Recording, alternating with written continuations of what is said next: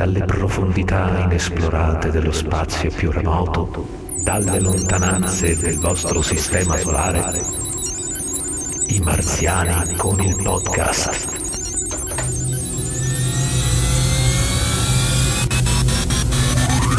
Siamo in questo podcast, forse l'ultimo, prima della pausa estiva, in compagnia di Hermann Millocento che vi sta parlando ora, ma anche di Tales of Man. Ciao a tutti. E, e poi c'è Five Omega. Buon caldo a tutti. E c'è anche Leonico ottantacinque. Buongiorno, buonasera, ciao. Abbiamo lottato contro condizioni eh, avverse di tipo tecnico, ma soprattutto anche ambientale. Non so come siete messi a, a strumenti di, di refrigerazione. Io vi parlo da diciotto gradi, super condizionata. A mio, per la mia discolpa posso dire che sono in una mansarda. Tu sei quella ricca di noi. Condizionatore o morte, non c'è una. Quello è vero, quello è vero. Okay. Ci vorrebbe... la, la mansarda, la mansarda quella di altrimenti ci arrabbiamo. È per forza, certo, quale altro? Se no, scusa, mi parlo proprio da lì.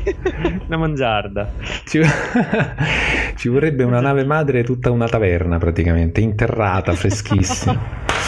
E invece no, siamo messi così. Io penso di essere quello messo peggio, perché Five ha il ventilatore. Allora, Leo lo, lo usa, Five ce l'ha e decide poi se usarlo o non usarlo. Io non ho nulla, né condizionatore né ventilatore, mi devo arrangiare boccheggiando. Perché sei un integralista. Ma probabilmente anche un certo spirito masochista. Perché... E non crede nei ventilatori. No, non so se c'è... questa cosa ho casa piccola, ho casa molto piccola. Sì. E allora, il non so dove mettere il ventilatore. Sì. Dai, un ventilatore ci sta.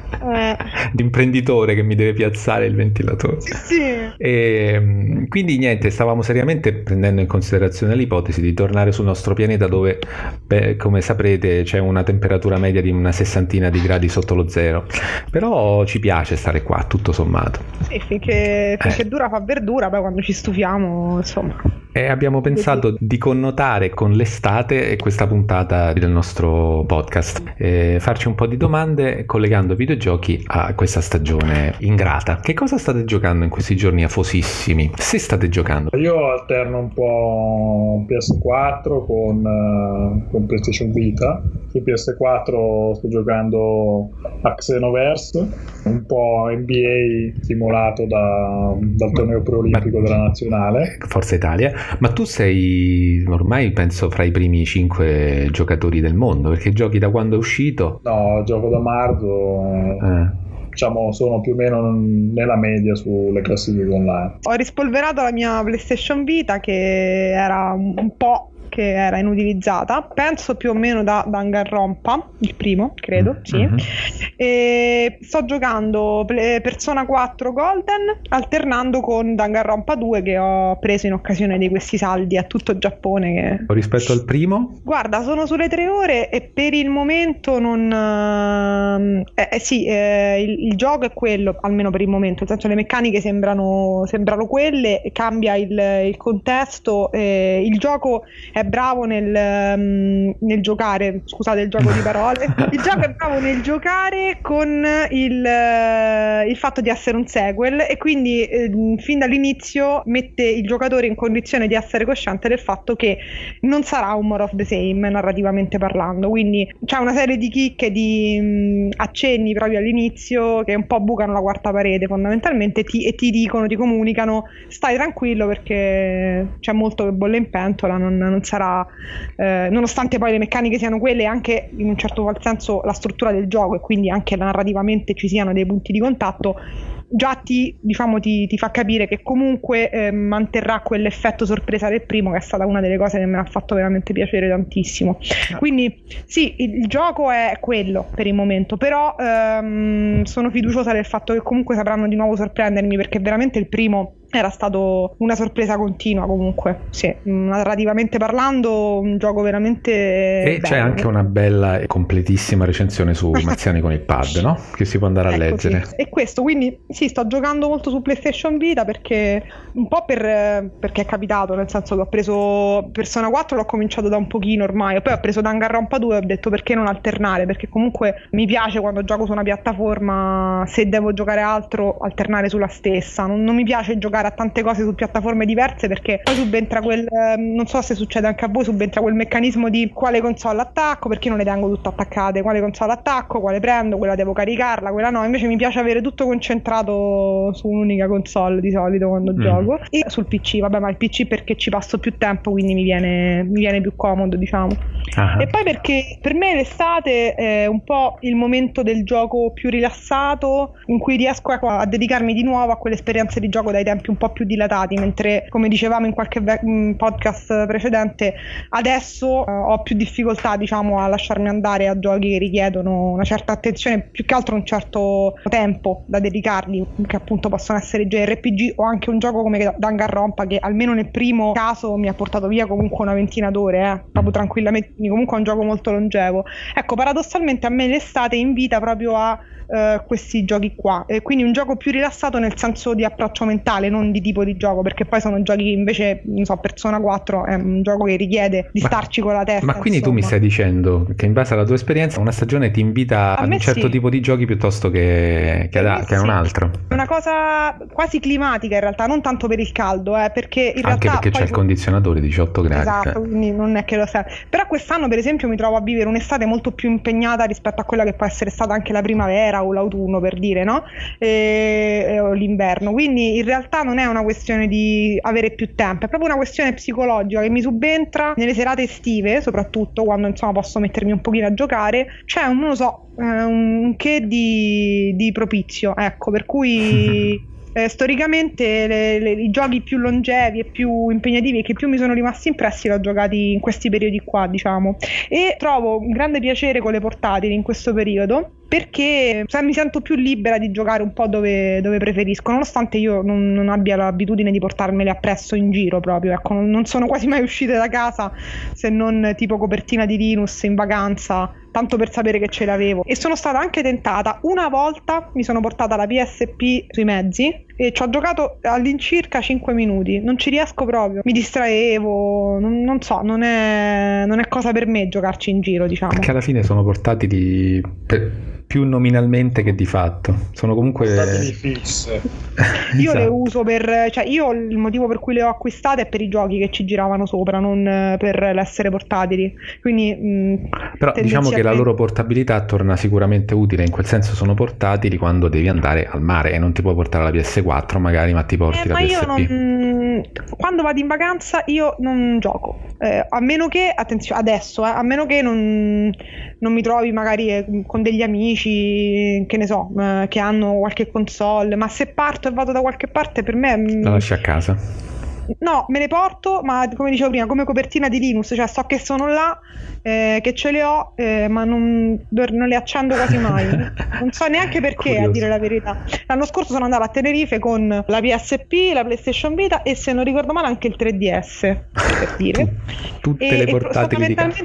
Penso di aver giocato cinque minuti, ma forse anche meno, a Patapon su P S P. Forse avrei fatto bene a finirlo, visto che adesso la P S P è in sciopero perché non legge più no, eh, niente. No, sì, probabilmente si è guastata in questo viaggio. e... e niente, pon, non l'avevo pensato. Patapon. No, oh, vabbè, lasciamo quello. Perdere, guarda. Il primo pom era la, la P S P. Pum. E, e tu invece Five che stai giocando? Uno lo so, uno lo so perché lo stai giocando con me. Sì, tra l'altro dovremmo allora, saperlo tutti perché abbiamo, il canale perché lo sta giocando con tutti. Eh sì, beh, le, l'ultimo, nell'ultimo video sì ho mostrato il, il gioco che, che sto giocando in, in questo periodo, anche se sono quasi alla fine, quindi mi sa che di qua quando ascolterete il podcast già l'avrò bello che è finito. Eh, comunque si tratta di Shadow Warrior, il remake del celebre titolo del, di tre D Realms fatto nel millenovecentonovantasette, il remake del duemilatredici. Sangue a fiumi. Costa, Sì, guarda, hanno eh, quindi per ora mi sto concentrando su questo, che era da tempo che volevo giocare. E ti sta piacendo, eh, mi eh, sa. Sì, sì, sì, sì, sì. È molto simile al, all'originale, anche se ci sono alcuni aspetti che non, non mi stanno piacendo molto, eh, come per esempio alcune armi che sono, secondo, a, a mio avviso, totalmente inutili, come può essere la, la balestra, a meno che non si potenziano, perché qua stranamente hanno inserito la possibilità di potenziare le armi, potenziare anche il personaggio stesso attraverso eh, abilità e poteri vari. Mm-hmm. E, e poi una cosa che non, è, non mi è piaciuta tanto è il fatto che sia un po' troppo ripetitivo alla lunga. Cosa ah, che sì. magari può sembrare banale per un F P S, perché poi alla fine si spara e basta, ma no, non, non è sempre così. Più che altro è una serie di successioni di corridoi e arene arene ecco. che devi ammazzare tutti per poter sbloccare l'interruttore o quello che è. Però ecco, è strano, perché in realtà è un genere e come tale è difficile poi trovare il modo di rinnovarlo ogni volta. È cioè... difficile anche mantenersi fedele al, al genere stesso, ecco, perché eh. spesso inseriscono, per, appunto per cercare di rinnovare, inseriscono cose che sono superflue, eh, mentre mm. perdono di vista le, i punti fondamentali del, del genere stesso. Primo tra tutti il fatto che non deve essere ripetitivo. Ecco. Ok, che si va avanti e si spara a non finire, cioè se, poi, se proprio vogliamo prendere l'esempio delle, di Doom o sì. di Wolfenstein, parlo degli se originali, se vogliamo eh, prendere eh, proprio, guarda, uno a caso, soltanto per a prenderne caso. uno a caso. Cioè non, non devono essere ripetitivi, a un occhio esterno possono sembrare ripetitivi, però ci sono alcune, alcuni accorgimenti che lo riescono a rendere sempre divertente, sì. cosa che in, in questo qua, in Shadow Warrior, un pochettino mancano. Ma che non longevità? È molto lungo? Però. Penso che si attesti sulle dodici ore, eh, sono circa quindici capitoli, quindici livelli, perché vabbè, livelli, capitoli è la stessa cosa lì. Uh-huh. Eh, mediamente cercando di esplorare tutto sul... cinquanta minuti, del quaranta cinquanta minuti di, te li sballi. Quindi essendo un po' noiosetto, ripetitivo, fattore rigiocabilità molto basso, diciamo. Eh, sì, a meno che proprio non, non ti è piaciuto il gioco al, al, per gusto personale, allora non... Uh-huh.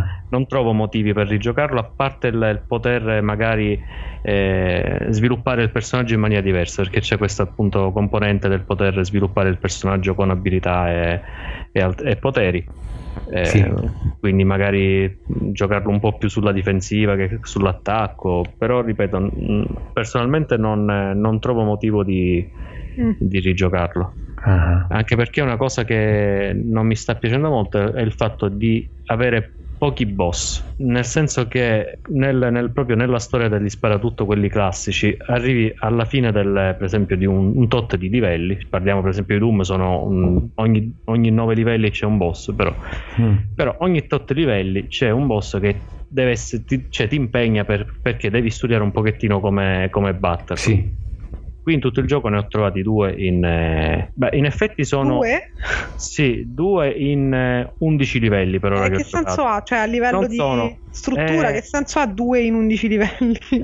Uh, Sembra un po' un, una contraddizione rispetto tanto. a quello che ho appena sì, finito capito. di dire. E non sono tanto i boss in sé, ma non ci sono quei boss diversi che magari possono spezzare un pochettino il gioco durante le, le fasi di gameplay normale. Per esempio trovi il nemico un pochettino più forte che ti stravolge le, lo stile di gioco. Qua mm. non c'è questa cosa, vai di spadate e finisci tutto. E è carente anche dal punto di vista della varietà dei nemici, oppure lì ci sono... No. No, no, come nemici non, non mi posso lamentare, ah. ce ne sono anche alcuni che sono piuttosto fastidiosi. Mi informo, perché anch'io ce l'ho nella, insomma, nella lista arretrati di Steam. Come, più Appro- o meno tutto. Beh, sì, perché è uno dei, dei giochi che scontano in modo più forte, no? Mi sembra, io non mi ricordo quanto l'ho preso. Sì, sempre a poco.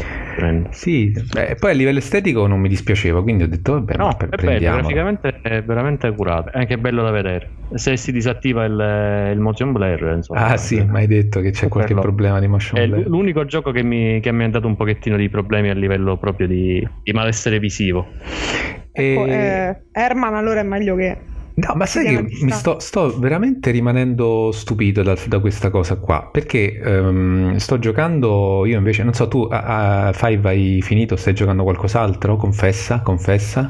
No. parte questi confessa. No, ma scusa, non l'hai detto il primo che stiamo giocando insieme? Perché non vuoi, perché non vuoi far partecipi di voglio, questo? Voglio vuole fischiarsi vuole fischiarsi a te. vuoi, vuoi essere diviso da me. E, no, dicevo appunto a proposito di questo fatto della motion sickness, no? Del, della nausea da movimento, sì.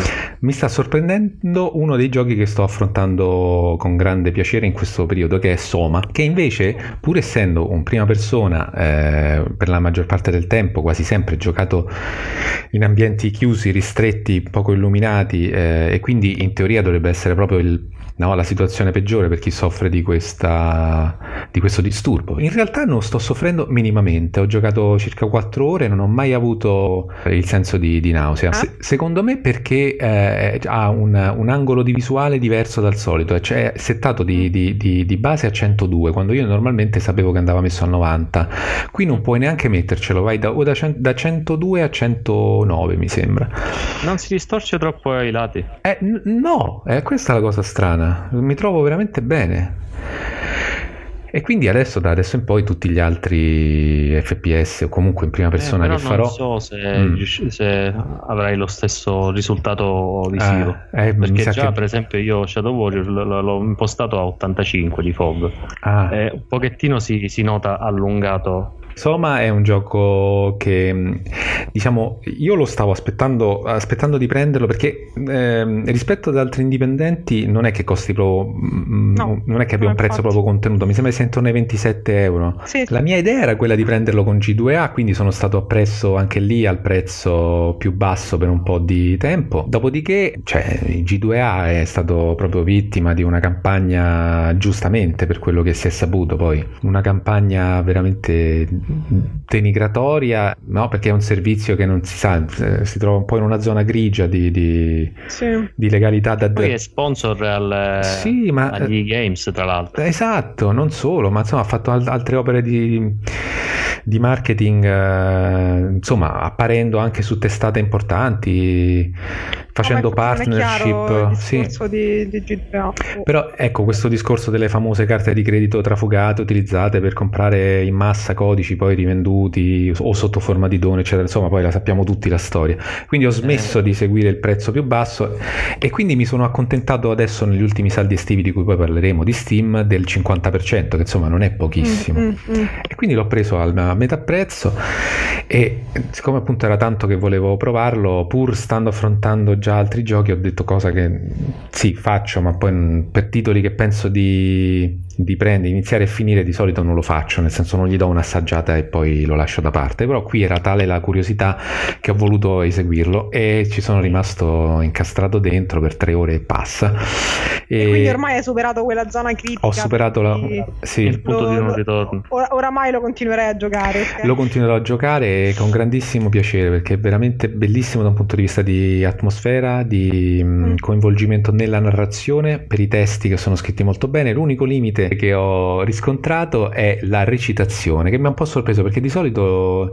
il, il recitato inglese non è male nel, nei videogiochi, o, o, o sbaglio anche voi? So. A me piace, eh. a me piace anche se molti lo, lo, li preferiscono quando è possibile il giapponese, io invece eh, rivelo questa cosa che forse da amante dei J R P G mi svaluterà, eh, a me piace più l'inglese parlato in, sì moltissimo. Io lascio sempre l'inglese. Sì, appunto, perché comunque c'è una, una cura, no? Insomma, elevata del, sì, del doppiaggio. Sì. E invece qui no, non, cioè, non riescono proprio a, a trasmettere la, eh, il riflesso della situazione nel, nel, nel tono. Quindi c'è un po' di scollamento da una, magari una situazione difficile, di tensione, che comunque non mancano già all'inizio per il tipo di gioco che è. Insomma, non è un survival di quelli, perlomeno fino adesso non ho mai fatto salti sulla sedia, devo dire, non, è, non, non gioca molto su quella componente, gioca più su un iniziale spaesamento, trovarsi in una situazione che spunta un po' fuori dal nulla e, e cercare di capire in uno stato di urgenza determinato da una situazione che non uh-huh. si che è un'incognita ed è sostanzialmente un pericolo imminente, ecco, quindi sì, io per, se posso consigliarvi, ormai vabbè non è più in sconto, ma appena potete assolutamente di, di giocarlo perché è veramente bella. Poi, quindi oltre... Soma Soma di Frictional Games, con una M sola. Eh, esatto, sì. Peccato, perché sennò facevi somma e divisione. Beh, ragazzi, esatto, perché un impegno improvviso. Che l'altro gioco che stiamo facendo insieme, e qui anche un, un altro, diciamo, dibattito interessante che magari sarà oggetto di un podcast in futuro, è quello sul multiplayer versus single player. Un altro gioco che stiamo facendo è The Division versus Left four Dead due. Eh, esatto. E The Division che, che almeno a me, non so se parlo anche per Five, sta piacendo moltissimo. Abbiamo fatto solo tre orette anche lì, però avevamo fatto la beta. Sì, anche se non, non so come mai il conteggio delle mie ore è un pochettino superiore. Vado a zonzo a cercare collezionarlo. Non è che stai andando avanti e non me lo dici? No, no. Farabù. Secondo me sì, secondo me sì. Adesso quando, no, ri- vada, quando, no. quando domani ci, ci ritroviamo a New York, praticamente tu sarai a livello venticinque. A San Francisco io sono, ah, tu sei... io sono nell'altro gioco. Tu sei dall'altra costa.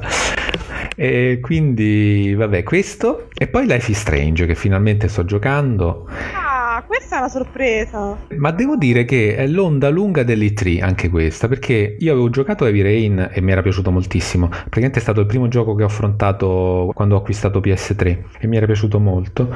E dicevo l'onda lunga dell'E tre perché l'ultima E tre sicuramente, proprio senza dubbio, quello che è il gioco che è stato presentato e che ha destato di più il mio interesse è Detroit Become Human. E questo tipo di giochi eh, diciamo molto basati sulla narrazione, sullo sviluppo di un personaggio in base alle scelte, sì, oh, nell'attesa e nel voler ingannare questa grande attesa che mi ha causato la visione del trailer di, di Detroit Become Human, ho acquistato Beyond che non avevo ancora giocato, di sempre di David Cage, e poi appunto Life is Strange che era nel mirino da un po' di tempo. Anche qui ho sfruttato un'occasione buona e quindi questi sono i tre titoli.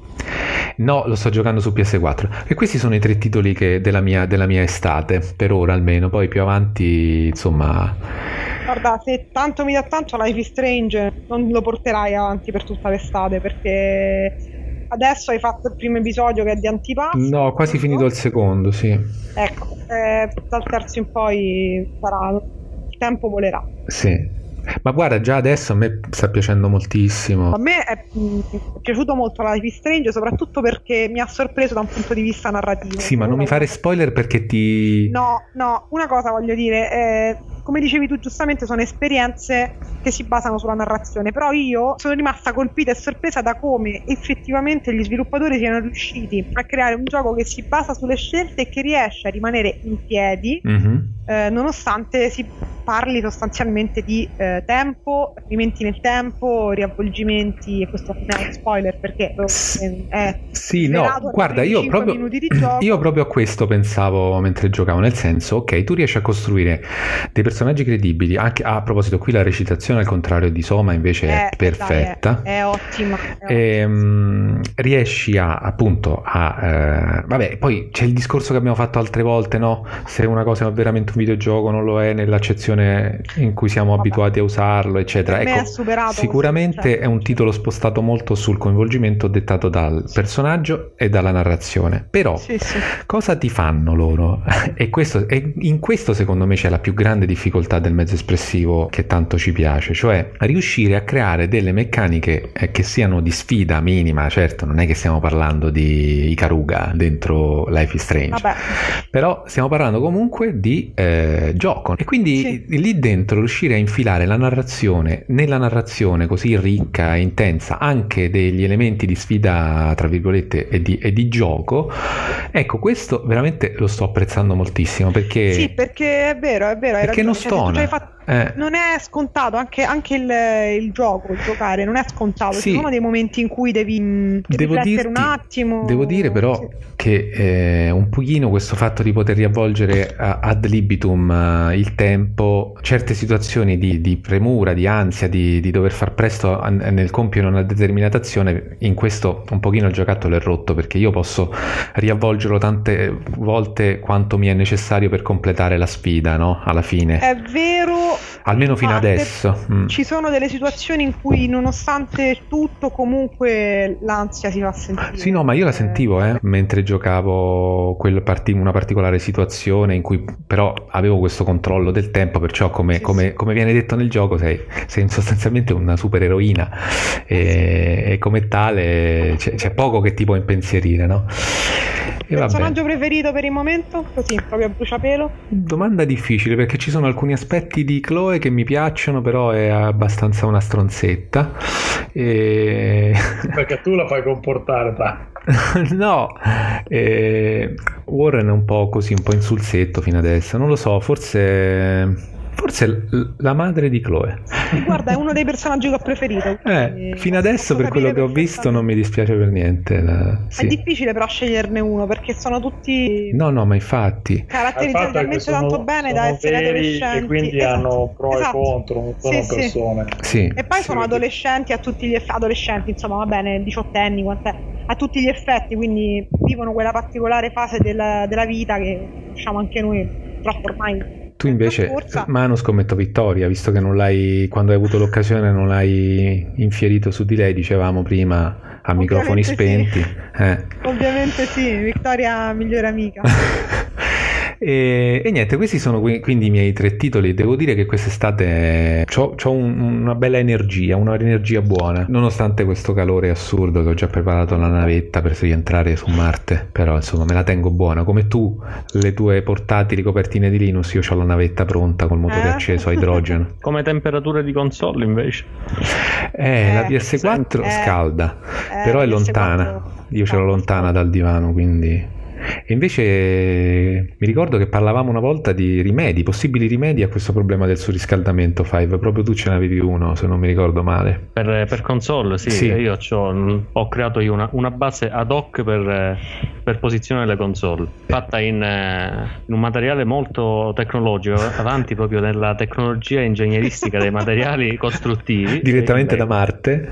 Il Lego, il Lego, fantastico, sì. MacFiver, proprio MacFiver, guarda, è una piattaforma in Lego eh, vuota al centro, quindi è una cornice, quindi dà la, perfettamente la reazione sotto la, la console, anche se ho sempre paura che la P S tre si incurvi sotto, perché scricchiola, che è una bellezza, perché è la Slim quella che c'ho io. Sì, anch'io. È dotata di ruote e manico per poterla spostare, oh, quindi puoi eh, anche andarci a passeggio con... Sì, sì, guarda, fatto diventare una console portatile, sì, eh, regge il peso di una trecentosessanta ah. eh, vecchio modello e della P S tre Slim assieme. Ah, ok. Senza problemi. Ah. Poi, male che vada, se ci metti sopra l'alimentatore della trecentosessanta, però. Eh no, quello è già da solo, solo l'alimentatore non lo regge. Hai, eh. hai pensato di fare a più ripiani, a, a castello? Dovrei comprare un altro, un po' altro di fusto Lego. Di Lego. Io c'ho il fusto dei Lego, che hai avevo comprato di... il fusto dei Lego solo per avere il, la, l'affarino che serviva per staccare.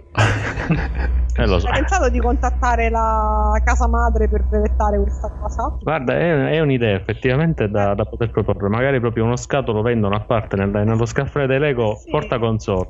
Guarda, l'avessi potuto console. Fare in concomitanza con l'uscita di Xbox One, avresti fatto un favore a tutti. A questo punto aggancia dietro. Quello penso che per Xbox One ci, ci volessero i mega block. Però, altrimenti, male che vada, quando c'è veramente caldo, ho scoperto che posizionando le console a terra, si ha, se si ha un pavimento fatto di, di marmo, comunque non ovviamente in, in parquet, eh, consigliando anche la moquette, eh, si riesce comunque a stemperare bene il, il calore che, che si crea con, con le console. Diciamo però ecco che le console, con il fatto che scaldano molto, non sono proprio amiche dell'estate e, e forse questo deve essere stato il motivo, no. Perché quando preparavamo il podcast ci siamo detti, ma per curiosità, ma vogliamo vedere quali console sono mai, se c'è mai stato un lancio di una console nei mesi estivi, così a memoria non ci sembrava, in effetti sempre eh, autunnali, invernali, e abbiamo visto invece, abbiamo invece visto una che ne sta. Abbiamo visto che eh, per esempio Nintendo eh, è molto gettonato, no, diciamo tutto l'anno ha, ha usato come,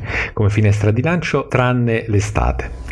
Insomma, mi sembra che tutto sommato, a parte Wii U che è uscito il trenta novembre, però è andato male, il resto si è andato sempre molto bene. Oddio, a parte forse pure Beh, GameCube. GameCube non è che sia proprio... Lo stesso Nintendo sessantaquattro che ha fatto sfracelli. Forse dovrebbero lanciare una console d'estate.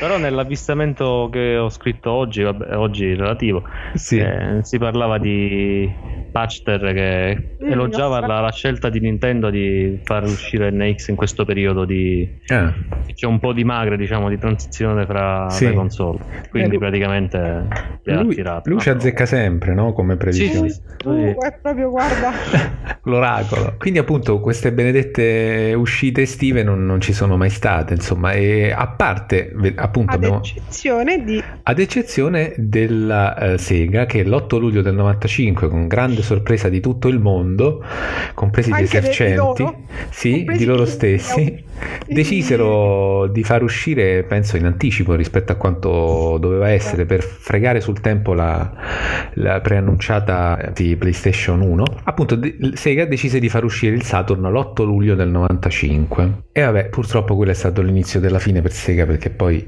il buco nell'acqua fatto col Saturn eh, si è sicuramente avuto delle ripercussioni su, sulla console successiva, sia sulle strategie di, di lancio, sia il voler fare fare che poi si è trasformato nello strafare, perché il Dreamcast abbiamo sempre detto tutti che era troppo avanti in quello che proponeva, e forse la console più amata dell'hardcore gamer medio, però il grande pubblico, diciamo, non l'ha proprio premiata. Non l'ha premiata, no. Eh, ma tante ottime console sono finite nel, nel dimenticatoio per motivi strani. Anche lo stesso GameCube era una macchina spettacolare. Sì, pure. Forse è la mia preferita di Nintendo, eh, compreso il, il Super Nintendo, eh, che io purtroppo ho vissuto molto in ritardo.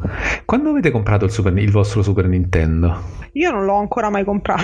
Vergogna. Ne, neanche Però, io, quindi. Vergognatevi. Io avevo la situazione ideale, perché avevo il Sega Mega Drive e il mio vicino di pianerottolo aveva il Super Nintendo. Eh, vabbè, siamo cresciuti insieme eh. e quindi fondamentalmente io... Eh, poi ovviamente l'erba del vicino è sempre più verde, quindi io amavo il mio Sega Mega Drive, ma vedevo nel suo Super Nintendo... Quanto è vera, quanto è vera questa cosa dell'erba del vicino. Eh. Io, vi dico, io vi dico solo che la, la mia epoca, la grande, il grande dualismo era Commodore sessantaquattro e Spectrum, Z X Spectrum, e c'era le audiocassette d'edicola che avevano la parte arancione dei titoli per Commodore sessantaquattro e la parte blu, la, l'altro lato, per Z X Spectrum. Quindi tu compravi una cassetta che aveva al suo interno sia giochi per Commodore sessantaquattro che per la concorrenza, diciamo così. E tu guardavi quella parte cosa c'era... Io guardavo sempre uno via l'altro i giochi, no, che molto spesso erano delle enormi delusioni, e pensavo sistematicamente che sicuramente per lo Spectrum erano più fighi, e non avevo la controprova, perché lo Spectrum chi se l'è comprato? Cioè intorno a casa mia nessuno ce l'aveva, cioè eravamo tutti com- commodoriani,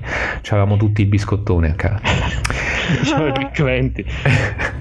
No, e... e anche lì le cassette erano doppi, Pic venti. Eh sì. Ma già il nome Spectrum t'attirava.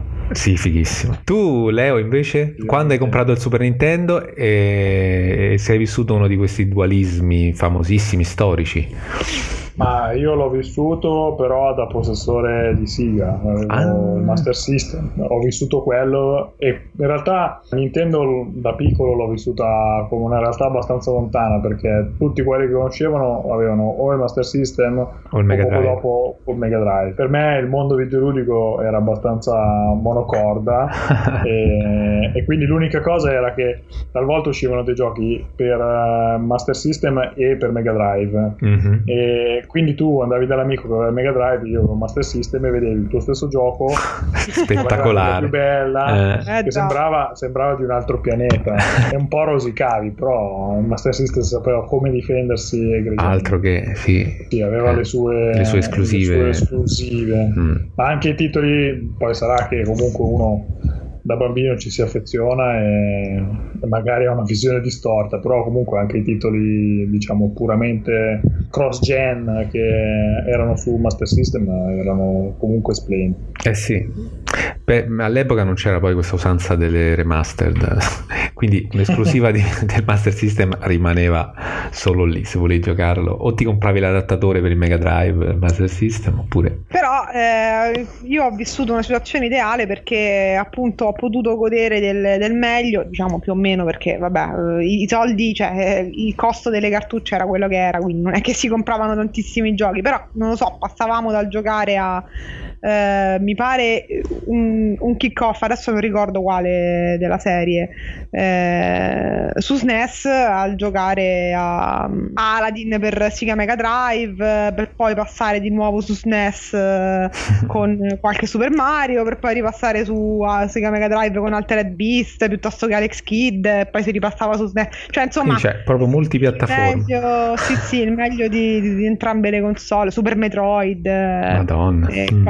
Però poi c'è scattava quel meccanismo di se tu mi presti il Sega Mega Drive io ti presto, e ti sembrava in quel momento di avere eh, chissà quale eh sì, appunto, perché sperimentavi una cosa nuova. Ho il Super eh. Nintendo, non, senza nulla togliere, ma voglio dire eh, fondamentalmente secondo me, come al di là della potenza e quant'altro e del fatto che probabilmente come ampiezza di parco titoli non, non ci sia, non lo so adesso un paragone secondo me, mm. però era a favore di chi? Di Nintendo? No, me, eh sì, secondo me sì. Sì, però erano due macchine estremamente valide tutte e due, e, e hanno avuto dei titoli incredibilmente validi, delle esclusive incredibilmente valide, quindi alla fine va bene la console war, ma eravamo fortunati comunque secondo me a quei tempi. Altro che sì, se cascavi cascavi benissimo. Meno invece il discorso Game Gear Game Boy, eh, dove io insistetti da morire per questo Game Gear, probabilmente eh, presa in scacco dalla pubblicità che facevano massiccia, massiva, e alla fine devo dire la verità, bella console, ci ho giocato Castle of Illusion, ci ho giocato Super and Gone, ma si scaricava subito la batteria e, e anche lì eh, io l'ho avuta in prestito, Game Gear l'ho avuta in prestito, c'erano sei stilo che si scaricavano in un attimo, esattamente, eh, però ecco, venendo dal Game Boy, lo schermo a colori, eh, io provo anche Castle of Illusion per vedere la TV, eh cavolo, eh. sì, non era male il Game Gear, dai. Io no, invece eh... avevo optato per il Game Boy, eh sì, io anche c'avevo il Game Boy, quello è stato solo un prestito di qualche giorno, però insomma ti rimaneva quel gusto un po' dolce amaro quando lo restituivi. E però ecco, tornando sul tema invece della puntata, è vero che non ci sono state sostanzialmente, salvo sfortunati e rarissimi casi, console lanciate d'estate, ma noi quali console abbiamo comprato nei, nei mesi estivi, che pure non è una cosa forse troppo consueta, no? Si tende sempre ad acquistarle vicino a Natale, diciamo, per, vari, per ovvi motivi. Mi sono sbagliata, probabilmente Super and Gone non è mai, ma è possibile che non è uscito su Game Gear? Io ho questo ricordo nitido di me che gioco e a... controlla, no? E allora sicuramente eh no, uscito. Non mi sembra proprio, però è stranissimo a questo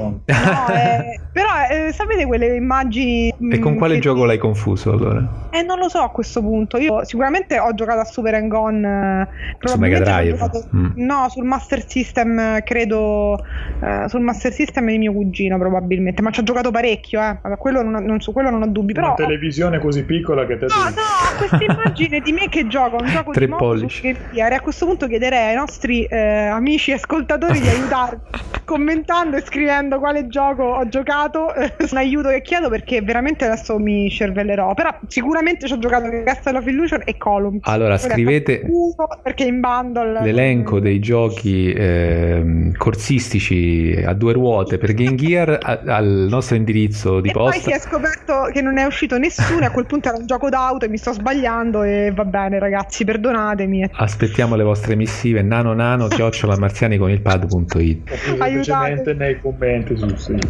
Sì, aiutate. Chi inizia con le console comprate acquistate d'estate? Mm, io d'estate nulla praticamente, ho sempre aspettato il, il periodo propizio. Es, eh, sì, il periodo invernale, insomma, del, degli sconti natalizi. Uh-huh. Sì, sinceramente non mi è mai capitato di acquistare un, una console d'estate. Anche io principalmente le console le ho rimediate tutte eh, sotto Natale. Le uniche due eccezioni, eh, una è un po' tirata per i capelli perché va a inizio settembre, che è zona del mio compleanno, quindi è stata l'occasione per eh, rimediare P S tre. Invece eh, l'altra è stata P S Vita, che se mi ricordo bene è stata verso fine, fine maggio, inizio giugno. Con eh, non conta allora. Di...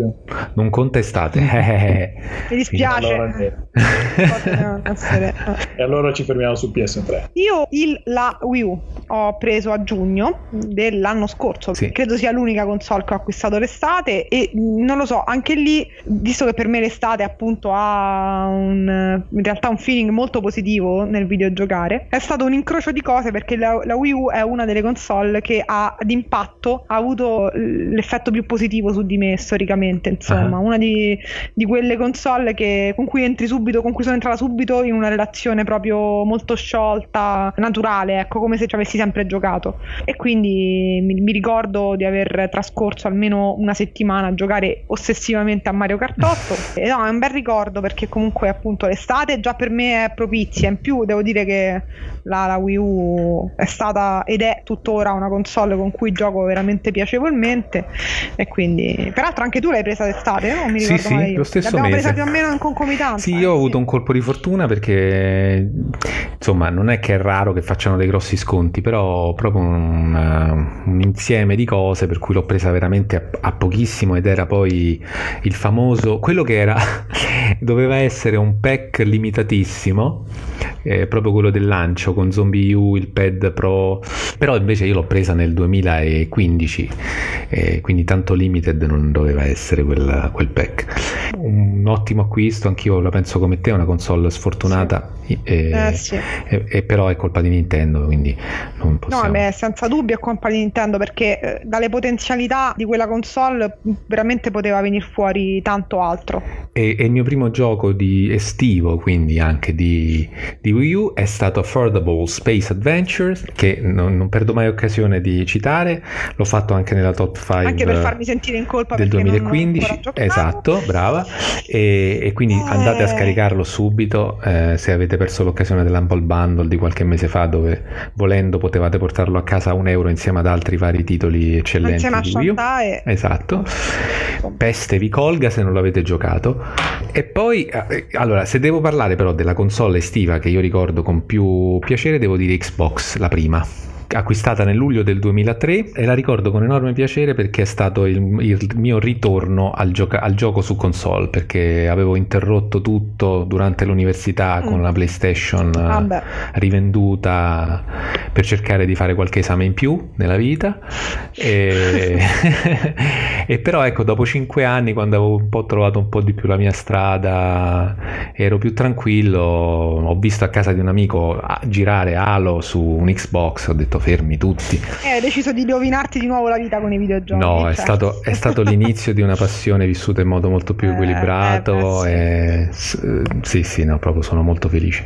E, e quindi ecco, sicuramente la console estiva per eccellenza per me è l'Xbox, e anche il gioco eh, estivo, e questa è un'altra domanda che voglio farvi, sicuramente è Halo, giocato su Xbox e finito in fretta e furia perché poi dovevo andare in vacanza qualche giorno dopo e non mi sarei portato la pesantissima e scomodissima Xbox, come da tradizione Microsoft, le sue console sono sempre delle, de, proprio delle palle al piede. Un altro gioco che mi viene in mente sempre di quel periodo e che collego a, al, all'estate, un gioco Sega, ed era Soccer Slam, perché io avevo solo Xbox chiaramente in quel periodo e non avevo giochi di calcio su Xbox, non c'era P E S, e quindi ci accontentammo con gli amici di, di Soccer Slam, e fu una, cioè, il calcio arcade più divertente che, che abbia mai giocato probabilmente, e, e anche quello estate, proprio l'estate. Per chiudere con i giochi estivi, un gioco che ho utilizzato molto la scorsa estate, che è Drill Spirit, classico scacciapensieri, proprio del, riprende un po' la strada tra da Dig Dug, che ho anche consigliato proprio l'anno scorso su sì. Marziani con il pad. E i vostri giochi estivi, se ne avete? Io dovrei sostanzialmente andare indietro al periodo dei cabinati, prima di tutto, perché quelli per me erano proprio estate, certo. Sono stati i primi investimenti seri nel settore videoludico che ho fatto. E eh, se quando dico seri intendo dire seri della serie seri della sesta sera, è la mia serata del, dei giochi di parole, eh, della serie vendita clandestina di collezioni di fumetti di mio padre, di oggetti appartenuti alla famiglia da generazioni. Esatto. Eh, c'era in questo campeggio dove andavo, c'era l'usanza di fare la bancarella, ah, sì, insomma, tutti i bambini camp- la eh. e io vendevo qualunque cosa eh, a prezzi ovviamente ridicoli, risibili, eh, per poter andare a giocare ai videogiochi, quindi era una dipendenza a tutti gli effetti. giochi e eh, ricordo, non lo so, Super Sprint soprattutto, sì, mamma mia, mh, Tartarughe Ninja, veramente lì una follia per finirlo veramente da fondo a qualunque risorsa, Puzzle Bubble, Street Fighter due, insomma quelli proprio per me eh, sono i giochi dicono dell'estate, estate. Mm. Però eh, volendo andare invece sull'ambito console eh, non c'è un gioco che per me dica estate in particolar modo, se non stranamente Final Fantasy otto, perché ricordo di averlo non giocato d'estate perché mi pare di averlo iniziato molto prima, ma mi è durata tantissimo la prima run perché non capivo cosa dovessi fare, avevo la versione inglese, non avevo mai giocato un J R P G e ai tempi non è che non so neanche, non mi ricordo neanche se c'era già eh, se io avevo già internet, se c'era già internet, e comunque non era sicuramente sdoganato come oggi, mm-hmm. E quindi fondamentalmente mi bloccavo ogni, ogni due per tre e, e mi ricordo di essermi portata la mia memory card in vacanza perché sapevo che eh, un amico aveva Fantasy otto con eh, la PlayStation, e ricordo che una volta arrivati di fronte a questo, perché ero arrivata al boss finale, eh, sono stata sbeffeggiata e derisa perché non avevo nessun, non avevo potenziamenti, non avevo le, le mosse speciali, i Guardian Force erano in condizioni pietose, cioè fondamentalmente mi ero persa a metà gioco. E però alla fine hai fatto per... il miracolo praticamente. No, per battere questo boss abbiamo passato pomeriggio eh, d'estate con appunto. la calcolatrice a fare il calcolo dei danni e sperando, sudatissimi, sperando diciamo di, quindi finivamo e andavamo a farci il bagnamare fin quando poi non abbiamo battuto e ci siamo sentiti vuoti e sconsolati. E la seconda volta che l'ho giocato, eh, arrivata a quel punto praticamente ero il dio, dio.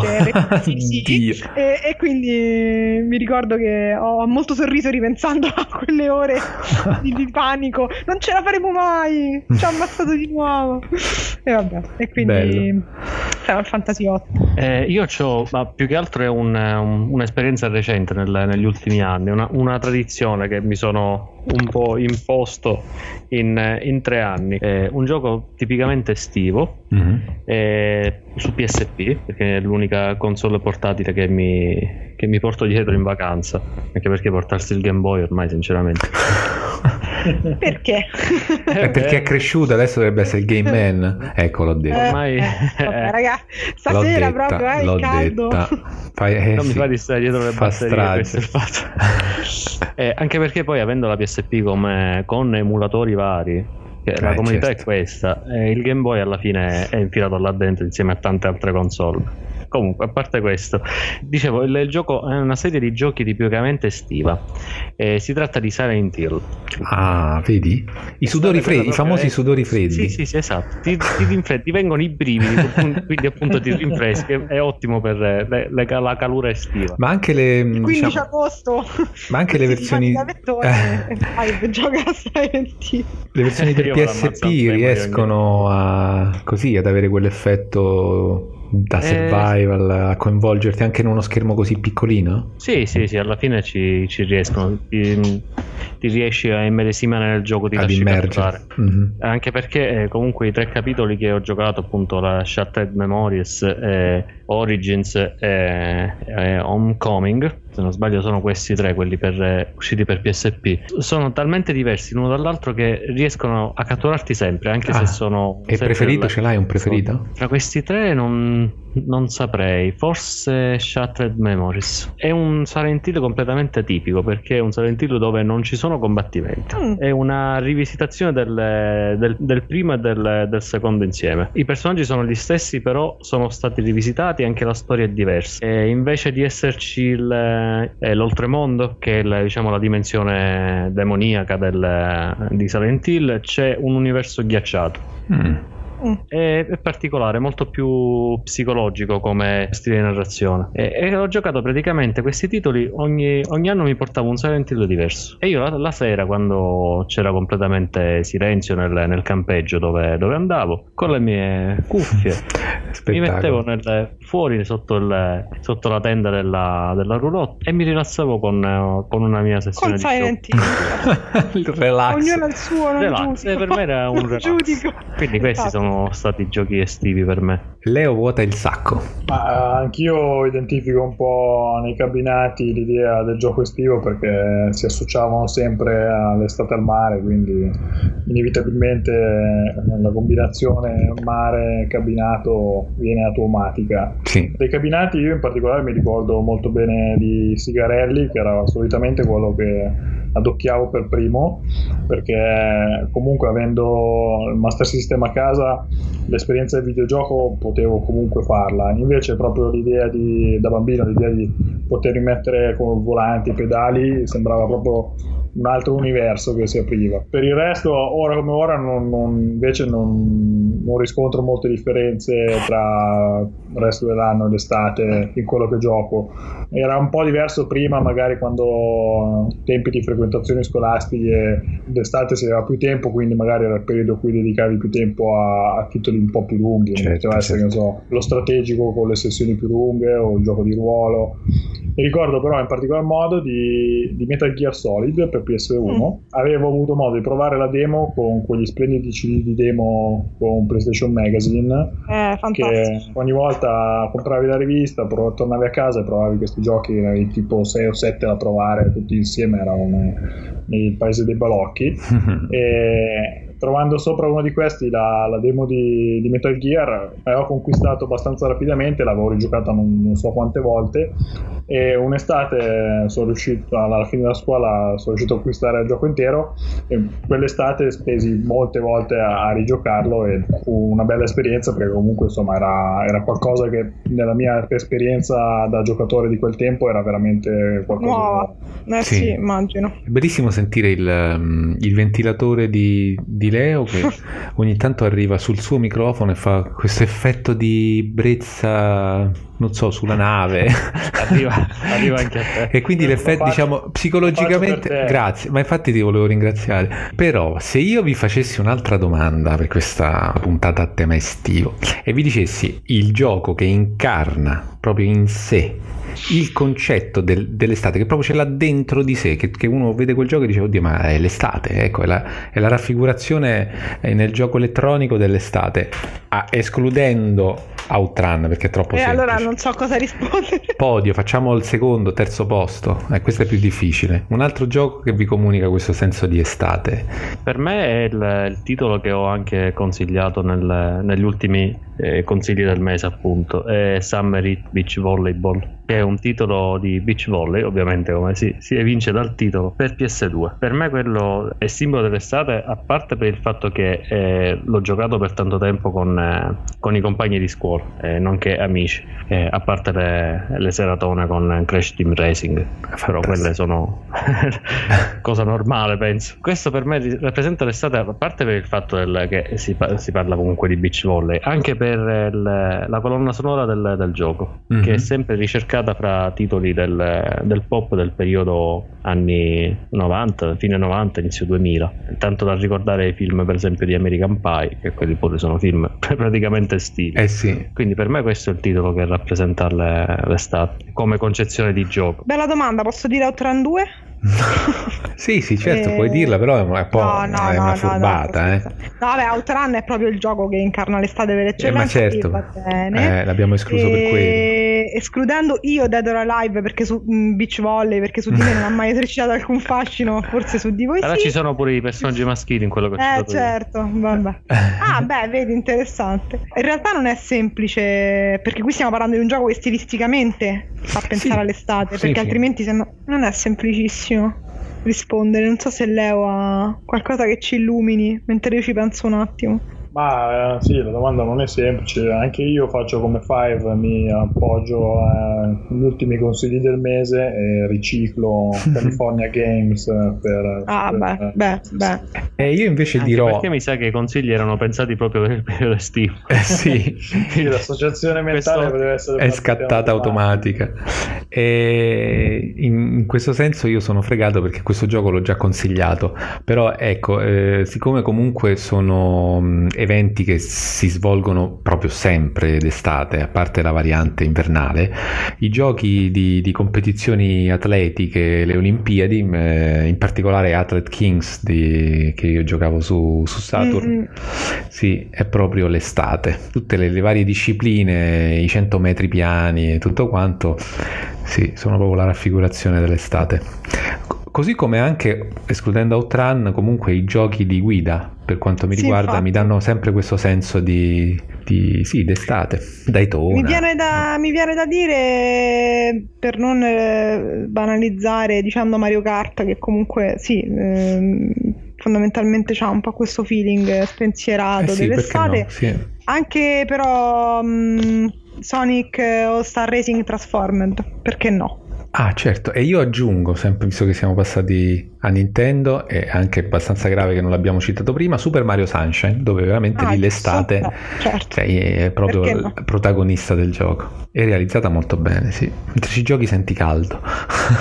Allora, saltando da sempre a, con il nostro tema centrale ben chiaro in mente, a, a un'altra cosa che è proprio immancabile tutti gli anni, e ce l'ha anche nel nome questo fatto, perché sono i saldi estivi di Steam. Sì. Vogliamo dire che cosa ci siamo comprati nella campagna di, di saldi che, che si è appena conclusa? Eh, prendo un attimo la lista, perché qua io ho un po' di... Sentite i fogli che, che scoprono. Eh, pagine e allora, pagine. Ho acquistato, ho acquistato... Allora, ho acquistato Age of Empire due in versione sì. H D. E l'ho regalato alla mia ragazza. Ah, ok. E, e, e poi, e poi, e poi? Primo, eh, poi niente. Grazie. Hai resistito. Ero a posto così. Ti stimo, ti stimo troppo. Eh, anche perché. Come fai? Ma sarei l'unico al mondo, penso. Five. Con... Eh, come fai? Ci vediamo. Ah, è stato bello. Non lo so, eh, ci, ci inseriscono nelle categorie quelle vietate ai minori questo podcast. Secondo me sei l'unico al mondo con un account Steam che, che ha comprato e neanche per sé un solo gioco negli ultimi anni. Scusami, non ti è arrivata una mail eh, di Valve che ti chiede come mai hai acquistato solo ti hanno revocato gioco. L'account per questo motivo. È possibile. Non lo dovrei vedere, perché comunque ho giocato per ora in maniera offline, perché eh. sto condividendo l'account. Ah, ecco, non, non sei più, nessuno, non hai più effettuato l'accesso. Sono rimasto fuori anche a metà dei saldi, proprio io sono uscito fuori dal contesto saldo. Perché secondo no, me la... se no trovi una mail di Gabe eh, Newell che ti dice con la sua fotografia ascolta, sopra. Ascolta, eh, che facciamo? Hai comprato solo un gioco, come mai? Ma più che altro perché comunque il, tutti i giochi che sono andati in saldo, comunque la maggior parte, sono giochi che già possedevo e che erano già stati scontati. Poi solo su Steam c'ho una libreria di, di circa centonovanta giochi da, da finire. Vabbè, ma quello non è mai stato un problema per nessuno, adesso stiamo no, no figurati. Quindi eh, solo Steam, poi c'ho, ce n'ho un, un altrettanti sul, sulle varie console, quindi voglio prima mettere un pochettino ordine in quello. Hai che gioco scaffali pieni, virtuali e reali. Sì, io pure, sì, siamo messi maluccio. Non so se mi basterà una vita per finirli. Secondo, secondo me no, probabilmente. Secondo lo Steam Calculator o Steam Left uh-huh. dovrei sballarmi tutto la, tutta la libreria di Steam in, in circa sessantanove giorni di gioco continuato, quindi sono ah. millesettecento e passato. A me invece ha fatto il, il simpatico, mi ha detto che eh, con il tempo che mi sarà necessario a finire i giochi della mia libreria avrei potuto assistere a Woodcoast, Woodstock sette volte. Pensate, meglio giocare ai giochi di Steam. E so di qualcuno che poteva scalare l'Everest quaranta volte nel tempo necessario, compresi il maltempo, le bufere, le soste tutto, al campo tutto base. Compreso, certo. Esatto. A me ha detto che potevo fare la traversata dal, dall'Europa fino al, in America ai tempi di Cristoforo Colombo. A nuoto, però. No, no, con, con, con lui. La caravella. Con lui. Le caravelle. La caravella. La caravella sponsorizzata Steam. Eh. La bellezza di una volta sola. Ah, penso. Oh, vabbè, e forse manco ci arrivavo, perché mi sa che era novanta giorni il, il viaggio, quindi dilettante. Mi posso consolare. Quindi diciamo che ho saltato i saldi per, a sto giro. Eh, però mi sa che Manu li ha comprati anche per te, la, la tua forse quota Steam non, non te li ha salvati. Ti ha salvato la vita. Che... che la mia lista dei desideri è una sorta di green light, eh, per cui i giochi prima finiscono la mia lista dei desideri e poi eventualmente vengono pubblicati su Steam. È una fase propedeutica, prima passano oh. dalla tua lista e poi dalla green light. Nel momento in cui io inserisco un gioco nella lista dei desideri, allora Steam Ciao. lo mette in catalogo, altrimenti... Ma diciamo più o meno quanti titoli stanno nella tua lista dei desideri. Guarda, dovrei fare... No, ma in realtà non è così, Manu, eh, è il contrario. Guarda. È proprio il fatto che tu ci abbia la, la lista dei desideri piena, eh. non vuol dire niente se ci metti un gioco, non è un... Uh, capisci? Ah, quindi... Eh, ah, anzi, okay. dice, c'è la ah, lista desideri, Manu. No, no, ma che green light, non vuol dire nulla questo. Lui, lei c'ha eh. tutto il catalogo Steam. Lista e, e, e, la cosa divertente è che mi dimentico i giochi, ancora mi ricordo quando... Eh, esatto. Hermann mi, mi, ha, mi ha detto oh, accidenti, interessante quell'Oxenfree che hai messo in lista dei desideri in tempi non sospetti, e io gli ho risposto no, anzi lui mi ha detto interessante quell'Oxenfree, e io di che cosa stai parlando? Lui, veramente l'ho preso dalla tua lista dei desideri, e lì mi sono resa conto di essere veramente una brutta persona, aver passato il limite della no, lista dei desideri. Comunque non è che la cosa è, è andata diciamo a migliorare, diciamo, e io avrò acquistato circa sedici titoli proprio così, wow. in scioltezza, mm. tutti eh, super scontatissimi. Ho comprato Punch Club, di cui ho già fatto anche il parere sul sito, che sì. mi ha molto sorpresa, più che altro eh, sapevo mh, che si trattava insomma di una sorta di gestionale a sfondo sportivo in cui si vestono i panni di questo atleta, anzi lottatore in erba, che deve vendicare il padre mm-hmm. eh, ucciso da un misterioso figuro che sembra essere coinvolto con il mondo delle, della lotta, diciamo.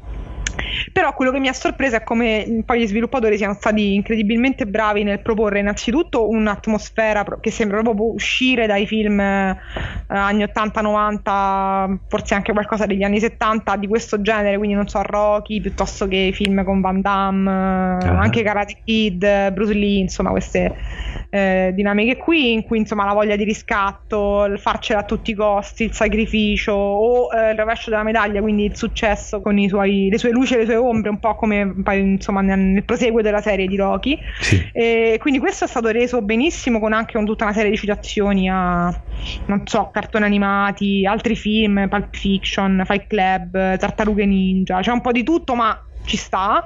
E poi mi è piaciuto molto il diciamo la, l'idea di base, il concept del sistema di gioco, anche se credo che eh, come bilanciamento siamo ancora un po' acerbi, quindi è interessante il fatto di dover eh, allenare il lottatore, di dover eh, prendere anche delle decisioni che influenzano diciamo mh, più o meno gli eventi a cui si assiste nel corso della storia. È interessante i combattimenti da eh, sostanzialmente bordo ring, cioè in cui si può solo osservare, impostare le mosse e studiare un pochino l'avversario, ma non, non si combatte direttamente. Secondo me è coerente con, con il tipo di gioco che volevano proporre. Divertente, molto divertente, questo lo consiglio tantissimo. Bene. E poi ho preso tutta una serie di punta e clicca o comunque avventure grafiche varie eventuali, stranamente, e, tra i classiconi che ho recuperato come il primo della serie di Tex Murphy, che è un must che non ho ancora giocato, piuttosto che I Have No Mouth and I Must Scream,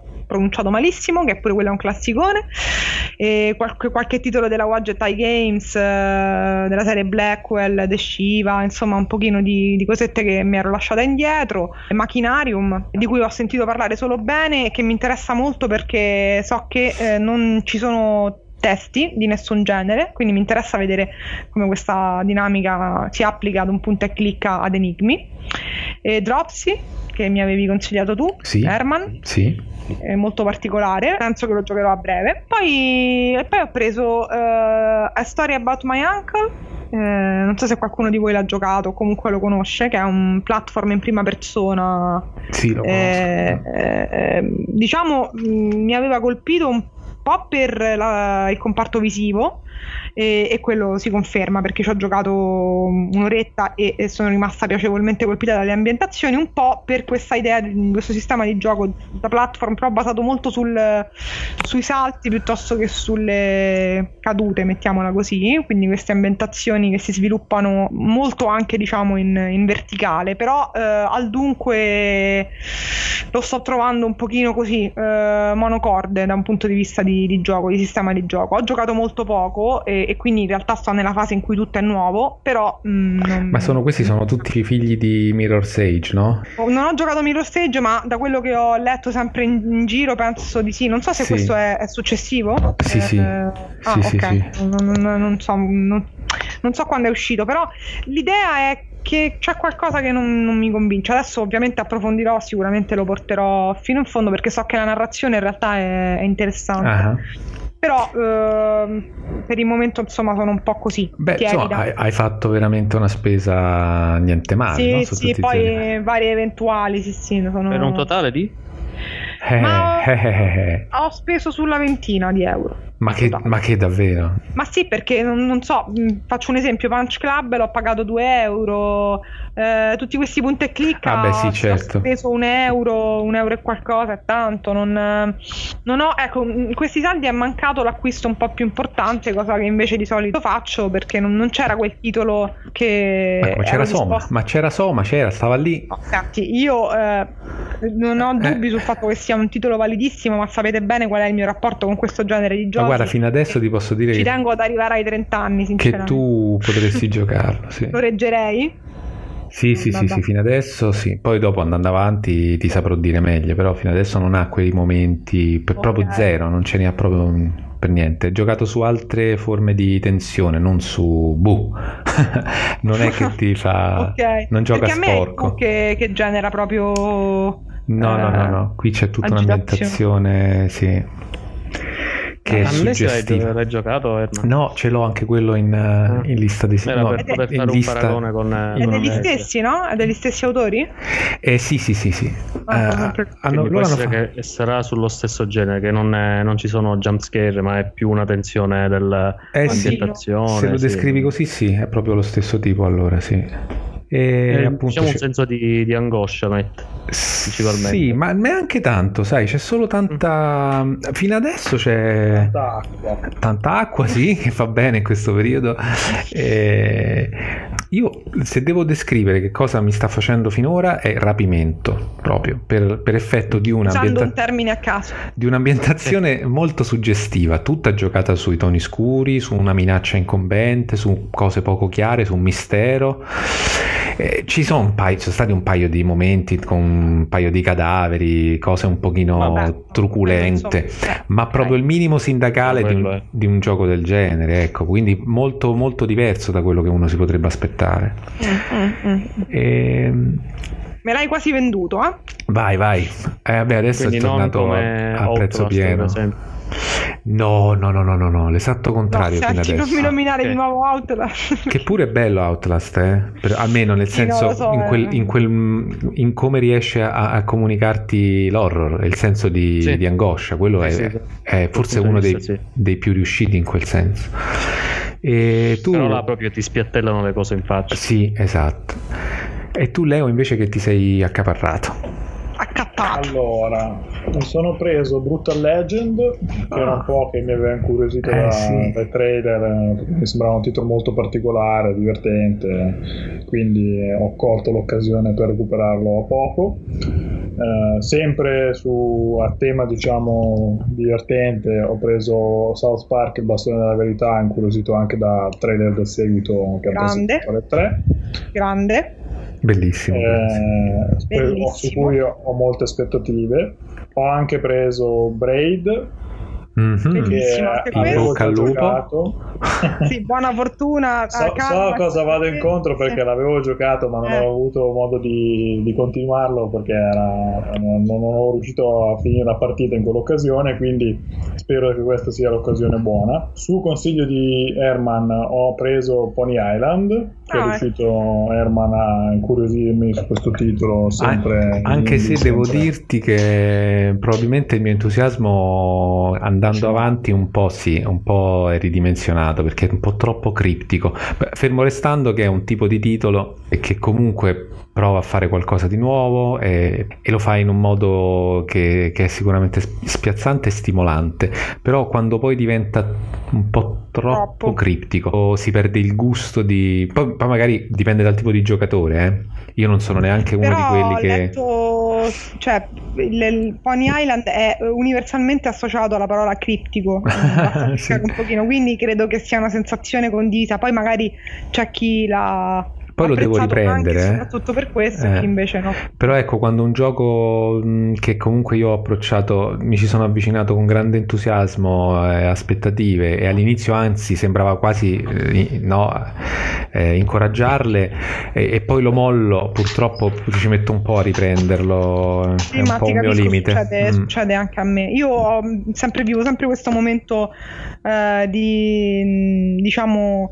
delicatissimo quando avvio un gioco per la prima volta su Steam, eh, perché di solito è per vedere se gira, per vedere come gira e quant'altro, e poi eh, capita anche che poi non li avvio mai più, insomma, la seconda volta, quindi eh sì, il secondo avvio eh sì. diciamo è un po' più la prova del nove.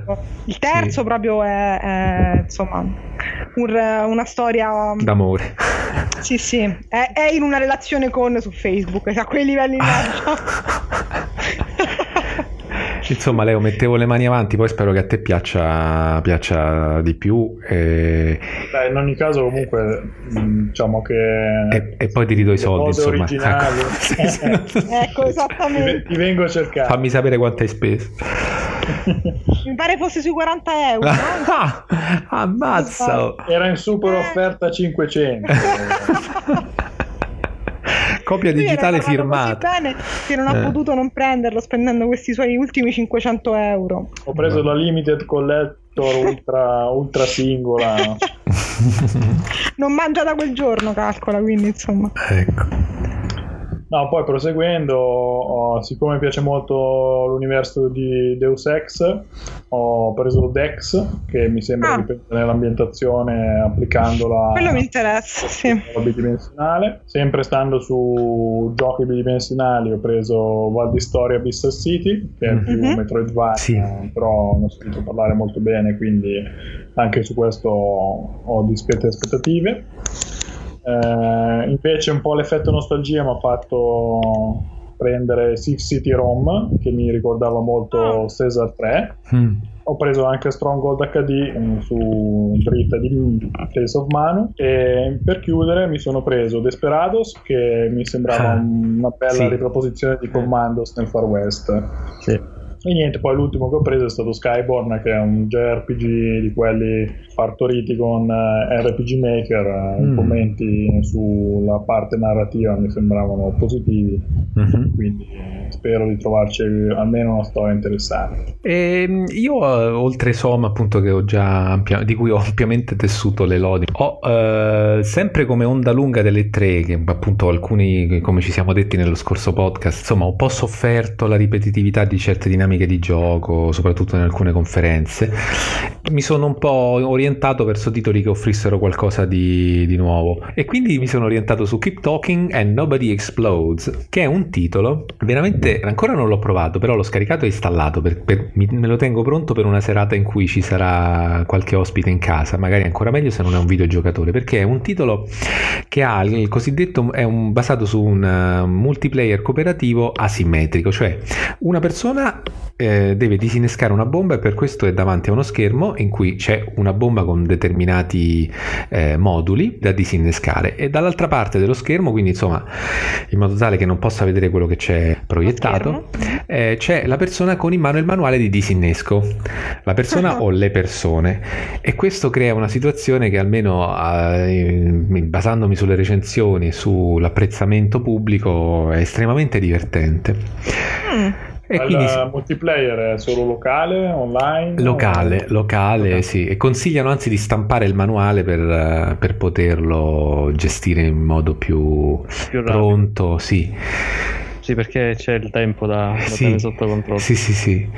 E non vedo l'ora di provarlo, insomma, questo. E quanto altro... l'hai preso questo? E questo l'ho preso, non era molto scontato, intorno ai dieci euro l'ho preso, sì. Eh. Poi ho preso, eh, sempre per i titoli meno, diciamo così, canonici, Please Don't Touch Anything, eh, che si muove sulla falsariga, diciamo, è uno di quei titoli che danno del tuo al, al giocatore, e sono metalinguistici, no? Eh, uh-huh. Giocano con, con, con il linguaggio del videogioco attraverso una, un narratore che si rivolge direttamente in modo molto ironico, almeno io, ah, ok, altro. Sì, l'ho avviato e la, la situazione iniziale già abba- parla abbastanza chiaro, perché sei di fronte a, a, ad un pannello con un tasto rosso evidentissimo al centro con scritto start, uno schermo davanti, chi si stava occupando di tenere sott'occhio la situazione esordisce dicendo: guarda, devo andare al bagno, puoi per favore non sorvegliare la zona senza toccare niente, eh, okay, immaginavo. E stai lì ad aspettare un, un discreto numero di minuti che, che ritorni,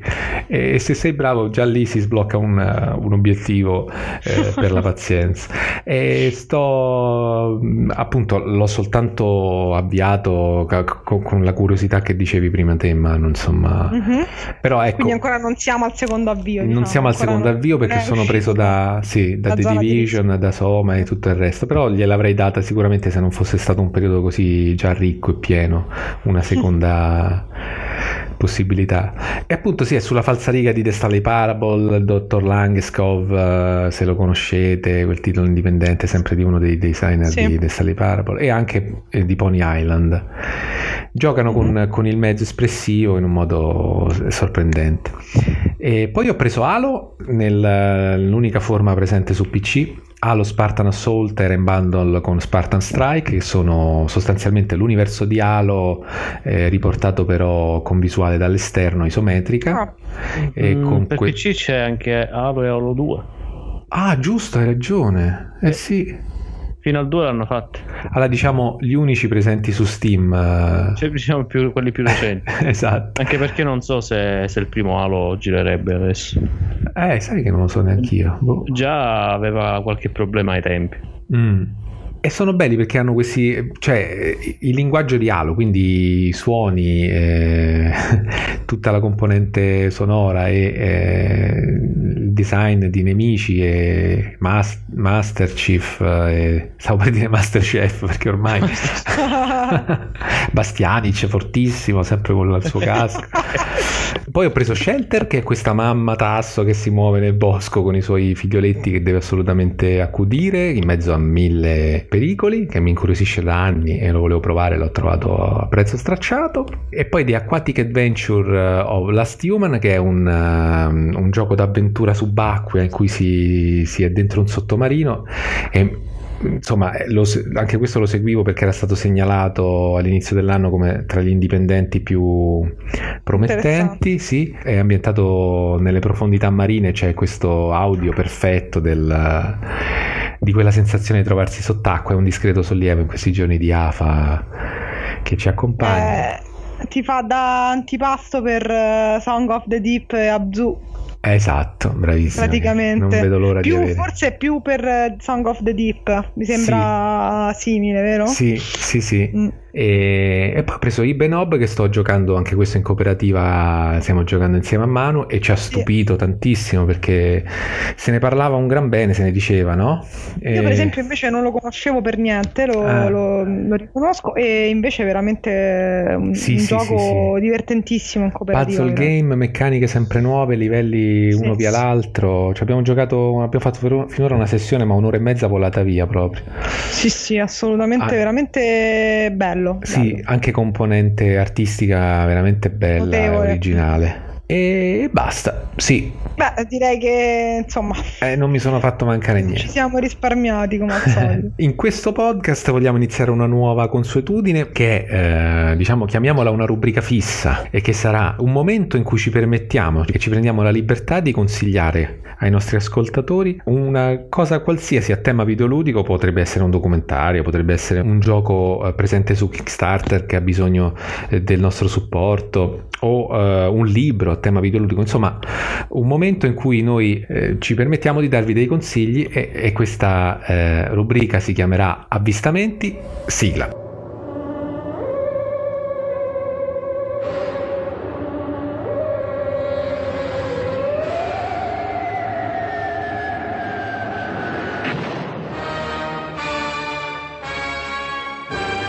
Avvistamenti.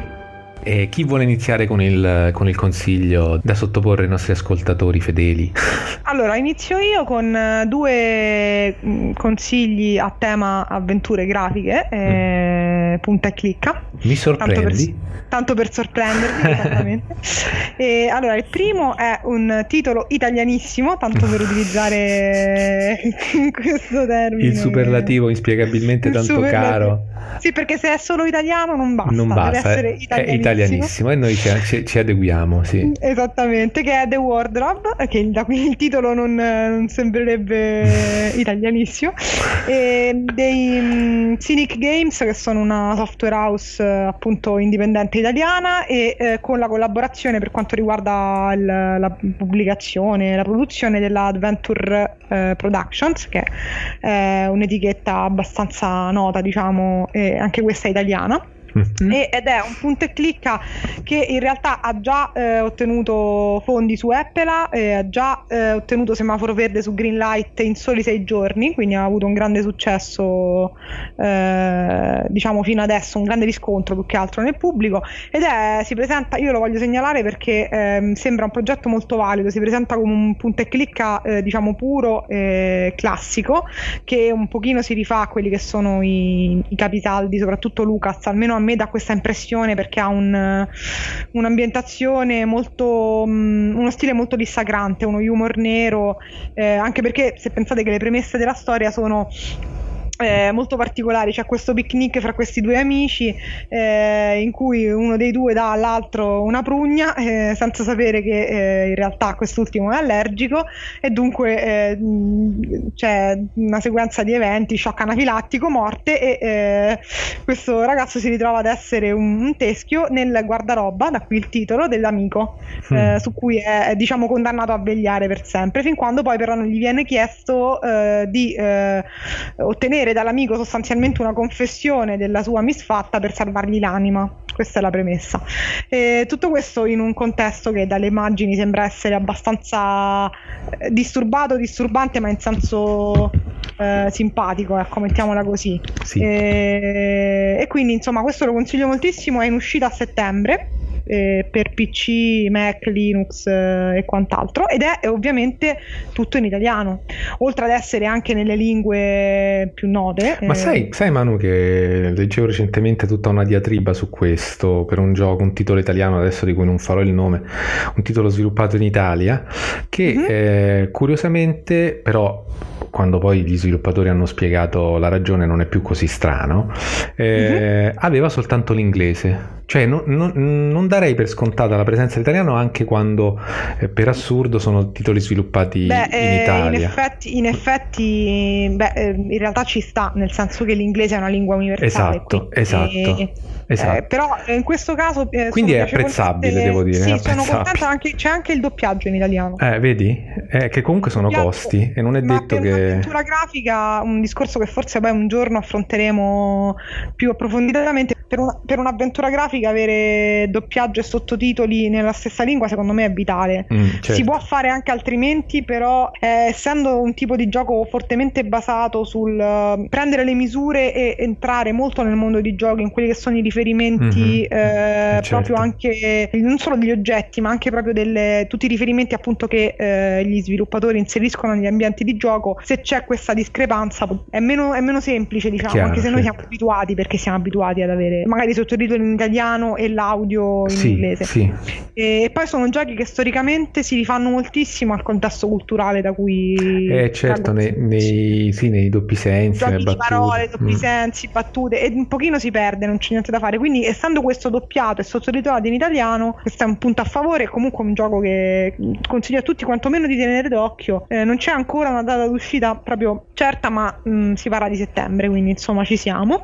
E poi mh, il mio secondo consiglio è un documentario, anche se rimaniamo sempre in tema avventure grafiche, e perché segnalo che eh, i ragazzi di Lucas Delirium, non so chi precisamente, mi perdoneranno, che è un sito eh, che si occupa di avventure grafiche prettamente LucasArts e dintorni, hanno realizzato i sottotitoli per eh, l'intero documentario con cui eh, viene raccontato raccontato lo sviluppo di Broken Age, della Double Fine, quindi diciamo di eh, Tim Schafer e, and Co, eh, che era già disponibile su YouTube um, in inglese, sono um, parecchi episodi. eventi, eh, e che adesso è interamente fruibile anche con i sottotitoli in italiano, che fa la differenza perché comunque eh, seguirlo in inglese non è semplicissimo, e questo lo consiglio perché ehm, da un lato ehm, racconta la nascita di un gioco che per quanto mi riguarda eh, ha mantenuto quella che era la promessa di un'esperienza di gioco punta e clicca, diciamo classica, che molti chiedevano a gran voce soprattutto eh, da Tim Schafer, e che effettivamente è stata eh, proposta, nonostante mh, Broken Age sia un gioco secondo me con luci e ombre, ehm, però racconta anche tutte quelle fasi molto delicate della decisione di dividere il gioco in due atti, che non è stata da molti apprezzata e che io stessa eh, credo avrei mal digerito se avessi giocato il primo atto eh, quando è uscito, e mh, tutta insomma una serie di eh, retroscena anche in chiave proprio economica, di marketing, che eh, effettivamente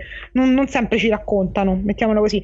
È eh, interessante sia da un punto di vista diciamo dello sviluppo artistico e quant'altro, sia da un punto di vista però anche delle meccaniche, delle dinamiche eh, diciamo eh, più economiche, mettiamola così, che eh, accompagnano, precedono il rilascio di un titolo, quindi mh, è un po' un dolciamaro come documentario in realtà, e lo consiglio però perché sicuramente è imprescindibile per chi ha amato il gioco, ma interessante anche per eh, in generale per, gli, per chi si appassiona ai videogiochi, ma per gli amanti del genere mh, soprattutto, ecco, perché comunque stiamo parlando di un, un'icona, per quanto mi riguarda l'icona insieme a Ron Gilbert, che comunque non è assente del tutto, eh, stiamo parlando appunto dell'icona del, del genere, e mi auguro, eh, lo dico ufficialmente alla Double Fine che tanto ci sta seguendo, eh, che eh, vogliano dedicarsi ad altre avventure grafiche originali in futuro e n- non solo alle remastered che stanno facendo, che comunque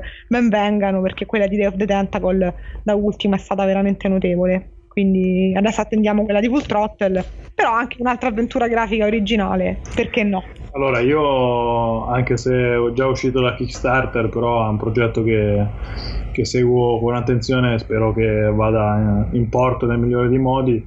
Eh, suggerisco Tormented Tides of Numenera, che vuole essere un po' il seguito spirituale di Planescape Torment, titolone per chi conosce i G D R isometrici di uh, fine anni novanta, inizio duemila. Il, l'originale è riconosciuto praticamente da tutti come un capolavoro, soprattutto dal punto di vista narrativo, dove magari si combatteva meno, ma la, la parte diciamo dei dialoghi era talmente ben curata da avere veramente pochi rivali. Questo titolo ne vuole raccogliere un po' l'eredità, mi auguro che riesca a sostenere questo peso.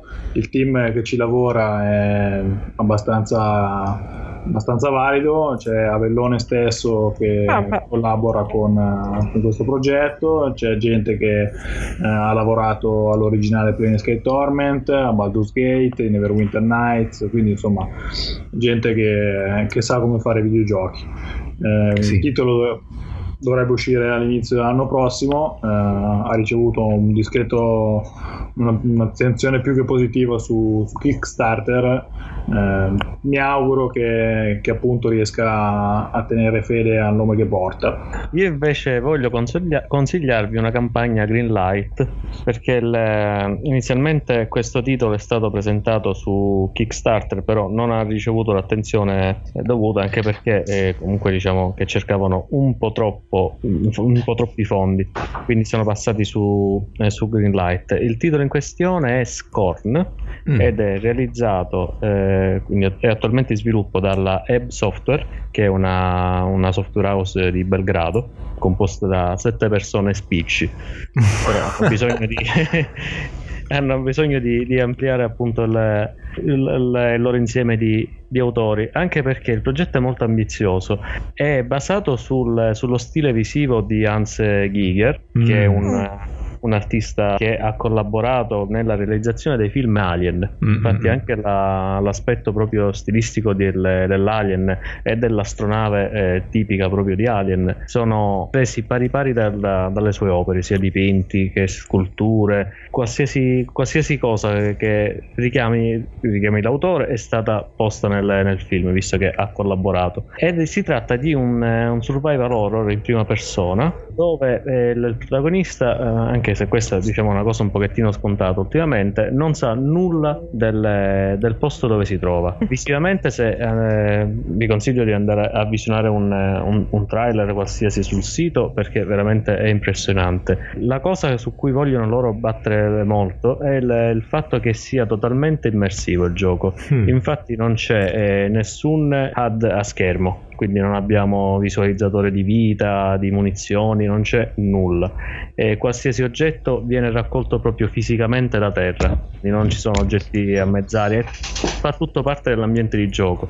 Infatti l'ambiente stesso è come se fosse un, un essere vivente a parte, anche perché lo stile è quello, sono, diciamo, ambienti eh, sto guardando. misti fra... Tecnologie, tecnologie meccaniche e biologiche. Bello. Se avete presente come l'astronave di Alien, avete capito il, il genere. Sì. Eh sì. E quindi è una campagna per ora solamente su Greenlight. Visto il, il, il costo eccessivo della... detto anche dagli sviluppatori stessi eccessivo, perché appunto chiedevano inizialmente eh, settecentomila euro per poter realizzare tutto, hanno deciso di dividere il, il gioco in due episodi, quindi però si stanno concentrando sul, sul primo. Vi consiglio di dargli un'occhiata, perché effettivamente mi ha catturato parecchio come, come stile. È molto è macabro da vedere, però di sicuro impatta. Io invece intendo perorare una causa a cui sono ormai molto, molto legato. Si tratta di Xidonia, o anzi come si dovrebbe dire Xidonia,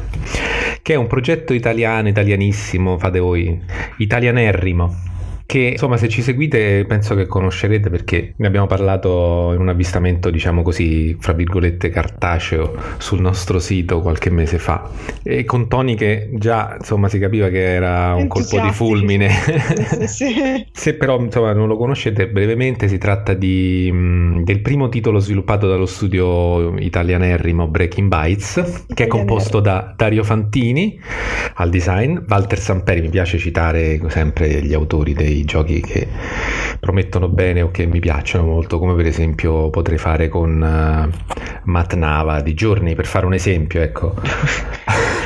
Ce l'ha fatta, ce l'ha fatta. Ogni volta che nomini Journey si accende un incendio che dovrebbe spegnere un guardiaboschi. Sì, sì, è probabile, è probabile. Un po' come il Firewatch, non so se così abbiamo nominato anche Firewatch. Esatto, a posto, possiamo andare avanti. Quindi dicevo, Dario Fantini al design e al codice, Walter Samperi che è eh, lead artist game designer, e Luca Della Regina alla musica e ai suoni. E, ehm... sembra la presentazione delle band.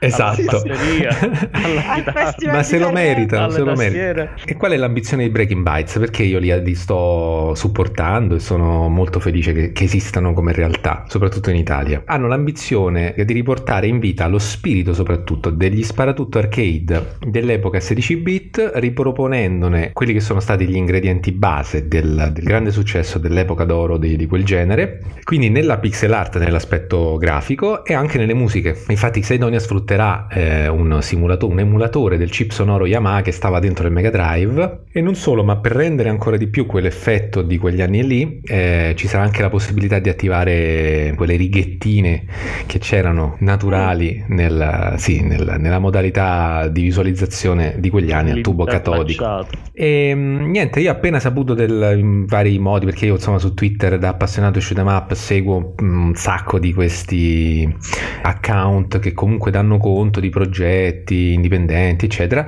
saltato fuori Xidonia, che peraltro poteva essere anche testato con un alfa che avevano messo a disposizione eh, quelli di Breaking Bytes. Eh, mi sono cominciato a interessare a, ancora di più, perché appunto sapendo che erano italiani eh, volevo sapere un sacco di cose e, e, e pensavo di fargli un'intervista, no, per il nostro sito. Poi però ho trovato un'intervista che è già online per un sito spagnolo, una bellissima intervista in cui sostanzialmente rispondevano a tutti quei siti che gli avrei voluto fare, per cui cui ho detto vabbè, mi ricavo tutto, tutto quello che voglio sapere da, da questa intervista. L'unica cosa che non chiedeva quell'intervistatore e che invece avrei voluto fare io come domanda, ma proprio subito, se avessi avuto l'opportunità di intervistare i Breaking Bites, era: perché non Kickstarter?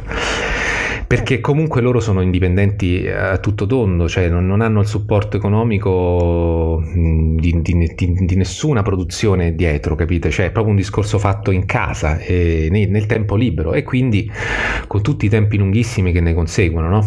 E quindi avrei chiesto: ma perché non vi rivolgete a Kickstarter? Perché comunque c'è lo zoccolo duro degli appassionati che sicuramente risponderà positivamente, e, e, e, essendo un prodotto che comunque si poteva provare, anche chi non era proprio al di dentro del, del genere poteva apprezzarlo, no? E sono stato, diciamo, accontentato, esaudito, perché sono su Kickstarter da una decina di giorni, adesso mentre stiamo registrando. La risposta che hanno avuto è stata eccezionale, eccellente, perché sono già a buon punto della, de, de, de, diciamo del, dell'obiettivo che si erano posti, quindi sono contento nel, nel nostro piccolo, che poi comunque noi abbiamo i nostri ascoltatori, il podcast comincia ad avere il suo seguito, di poter supportare, dare un po' di, di incentivo a questa, a questa grande cosa. Questa realtà, certo. E quindi vi voglio raccontare un po' quello che potete ottenere. Innanzitutto il gioco a dieci euro, facendo un beccheraggio ora, lo prendete con lo sconto del trentatré per cento sul prezzo che avrà al duemiladiciassette inoltrato, quando sarà su Steam, perché la prima versione che uscirà, sempre se non si raggiungeranno, come ci auguriamo tutti, i vari stretch goal, no, che sono segnati, sarà solo quella per P C. Tra, peraltro hanno già ricevuto la eh, luce verde su, su Steam. Sì, quindi per dieci euro, se fate eh, la, la, date la vostra quota, avete già il gioco. Eh, si tratta del primo progetto che ho beccherato in vita mia e avrò un prezzo che è contenuto, perché comunque è contenuto la, la copia digitale, la colonna sonora, eh, il manuale di istruzioni in versione digitale. E poi ci sono dei personaggi che all'interno del gioco intervengono e fanno i cosiddetti assist character, che intervengono e dialogano con, con, il, con il personaggio principale che si impersona, e penso gli siano anche di supporto in battaglia in alcuni frangenti. Mm-hmm. E ci sarà un character eh, dedicato ai supporter di Kickstarter, oh. eh, di, questo, di questa quota qui che ho, che ho sottoscritto, ed è eh, insomma è lì ancora disponibile.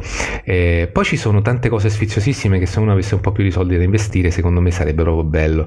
Per esempio, dando mille euro, mi rendo conto che è una cifra consistente, ma si avrebbe la digitalizzazione, la, il proprio personaggio in formato pixel da poter scegliere, con cui giocare, cioè se stessi dentro il gioco. Insomma, non è male potendolo. E al momento in cui registriamo ce n'è ancora uno disponibile di questi di questi beccheraggi. Invece segnalo, per chiudere, gli stretch goal più interessanti, che sono quelli legati al eh, coinvolgimento coinvolgimento eh, raggiungendo una certa somma indicata, eh, il coinvolgimento di compositori storici dei videogiochi, eh, degli shoot 'em up eh, giapponesi dell'epoca d'oro, Neo Geo, ma insomma anche a otto bit, quindi eh, faccio qualche nome: Shinji Osoe, eh, Keiichi Yonao, insomma nomi importantissimi che si sono detti ben disposti ad essere coinvolti nel progetto. Quindi c'è una stima ge- generale, no, di fronte a questa operazione, che potete anche testare con mano, perché è disponibile La, la demo del gioco, eh, che potete scaricare. Poi, se andate sul, sulla pagina Kickstarter, uh, mettete su Google Kickstarter Xaidonia, appare la pagina. Già su questa pagina di Kickstarter c'è il link per andarsi a scaricare la demo. Ci sono un paio di livelli e, e si può apprezzare già la qualità del, de, dell'impresa. Una cosa carina che ci hanno concesso eh, è l'utilizzo di un brano del gioco, dello stage numero sei, quello di, ambientato a Neo Tokyo, che si chiama Midnight Intruder, con cui chiuderemo questa puntata. E quindi ringraziamo Luca Della Regina, che è il compositore, e, e i Breaking Bites che ci hanno Grazie. concesso l'uso di questo brano, che ascolterete, è, è veramente pregevole. Evviva Xaidonia! Evviva Xaidonia! Evviva le, le case ah, di sviluppo, sviluppo ita- italianissime! No, italianerrime. Ita- italianerrime. italianerrime. E anche oggi, quindi, siamo arrivati in chiusura del nostro podcast, una puntata accaldata. Speriamo che vi abbia dato in qualche modo un po' di, di sollievo da, dalla, ma chissà, magari la state ascoltando in riva al mare, speriamo per voi, e eh, poi in riva al condizionatore. Esatto, esatto. E, e quindi vi diamo appuntamento. Adesso vediamo se riusciamo, prima delle, delle vacanze di agosto, insomma, se riusciamo a, a riunire la combriccola per il prossimo podcast estivo.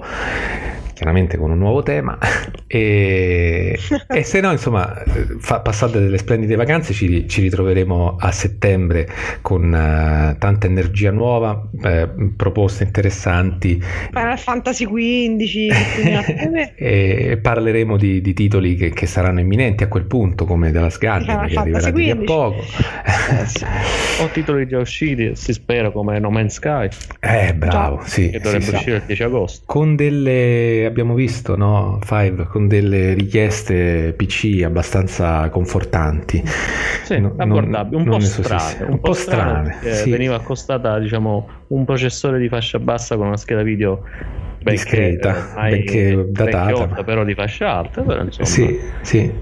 Vedremo. Diciamo, dovrebbe essere abbordabile un po' per tutti il, l'esperienza di gioco. Speriamo, Speriamo bene. bene. Tanta curiosità per sto titolo. Sì. Anche io lo prenderò su PlayStation quattro sicuramente. Io, io e Five sicuramente ci dedicheremo alle nostre scorribande nella New York sotto la neve eh, post-apocalittica di, di The Division. Anzi, oggi volevamo, se vi confessiamo un segreto, volevamo darci per malati per poter giocare piuttosto che registrare il podcast. Poi ha vinto lo spirito di corpo. Trovato. Eh, Mi sarei sì. comprata il gioco per venirvi a prendere per le orecchie a New York, a scovare, per portarvi Fucilati. a fare nella pubblica piazza a Times Square. Esatto. Eh, I disertori del podcast dovete pagare per questo. E siamo giunti ai saluti. Grazie per averci ascoltato. Continuate a, a, a seguirci, a supportarci. E ciao, alla prossima. Ciao a tutti. Ciao a tutti.